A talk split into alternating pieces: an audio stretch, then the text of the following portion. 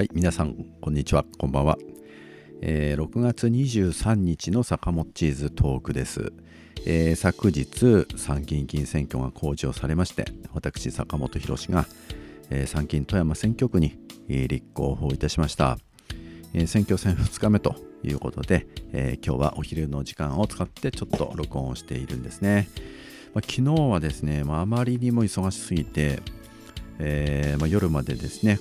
個人演説会やってその後さまざまな後処理をやって帰ったらまあ夜だったと、えー、ご飯を食べて、えー、時計を見るともう夜12時過ぎてるということで、えー、ちょっと余裕がなくてですね、えー、本当は録音したかったんですけども今日になりました。で今日の、えー、各紙の新聞の一面も、えー、公示されたということでね、えー、例えば読売新聞、まあ、富山版ですけどね、えー、読売新聞、えー、物価高、安保絶戦という表題になっていますし、それから北日本新聞の一面も物価高、安保問うというふうになっています。で、あの、まあ、今日もですね、朝から街頭演説やってきましたけれども、あのー、やっぱり、まあ、私もね、この物価高と安保の問題を語っているんですね。で、まあ、特に、えー、この今の日本が、えー、戦争か平和かのこの分岐点に立っているんだとこういう訴えをですね私やってるんですね。で、まあ、当初といいますかあのウクライナ問題が起こって、まあ、しばらくはですねやっぱりあのーこんなねウクライナのような侵略を受けないためにもやっぱり日本の安全保障、まあえー、軍事力を強化して防衛力を強化して、えー、もっとですねこの侵略されないような、まあ、抑止力になるんですけど抑止力論なんですけどもぱ力を持たなきゃいけないんじゃないかというこういうものがですね意識的に作られたっていうこともあって、まあ、雰囲気としてはやっぱりねなんか共産党とかね、まあ、野党、えー、自民党とか維新の言ってるような、まあ、軍拡を否定するようなあ人たちは、えー、お花畑じゃないかとこの憲法9条を守れと言ってるのはそんなことでどうやって日本のこの防衛をできるんだと。その安全保障環境がねこれだけ厳しくなっている中で、まあ、中国だとか北朝鮮だとかいろいろあってそんなふざけたこと言ってんだその甘っちょろいこと言ってんじゃないよみたいなねこんな空気ってね一定あったなと思うんですね。でそれに対してあの軍事一辺倒この力対力ということが当に平和にの力なのかという問題提起をしつつ、えー、現実的な力としてこの外交の努力によって、えー、戦争を未然に防いでいくさまざまな衝突いざこざ対立というものをやっぱり戦争にさせないような努力をすることが大事だし現にそうやって ASEAN 諸国などがこの軍事同盟でこの軍事ブロックを作って、えー、仮想敵を作って軍事的なそういうこう力で均衡を保とうというやり方ではなくてこう全ての国々を包括したグループを作ってその中で徹底的に対話をして、えー、戦争にさせないような努力が大事じゃないかと現にそういうことをやってるじゃないかと。そういうですね、訴えを相当粘り強く、まあ、3月、4月、5月、6月と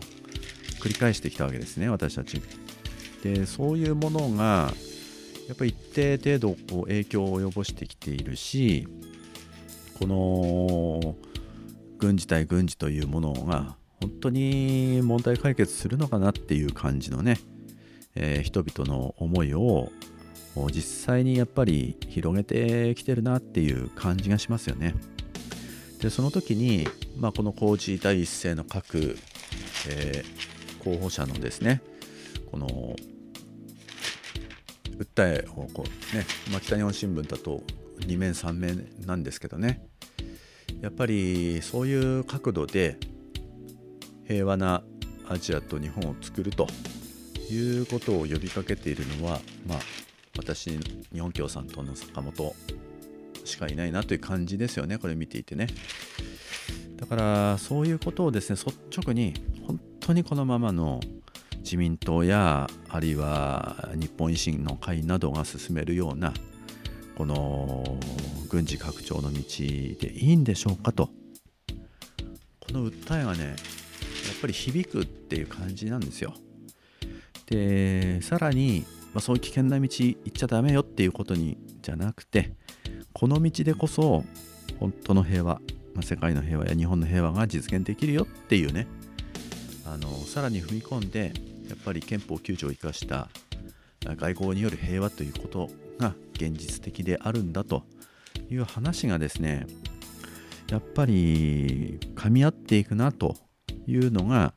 まあ、率直な私のあのこの今日昨日と今日のね2日間だけですけど、えー、有権者の皆さんたちのそういう反応などをこうあの見ていてね感じるんですね。それから、まあ、暮らしの問題では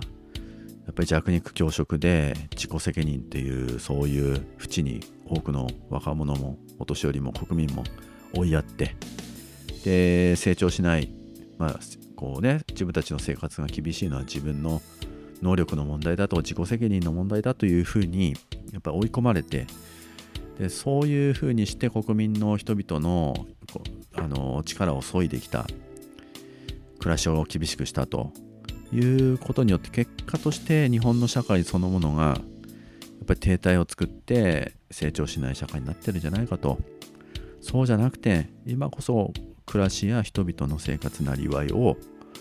国が責任を持って思い切って底上げすると支えると優しい社会を作る社会保障を充実させる。いうことがやっぱり多くの国民の人々の生活を安定させそして、えー、経済を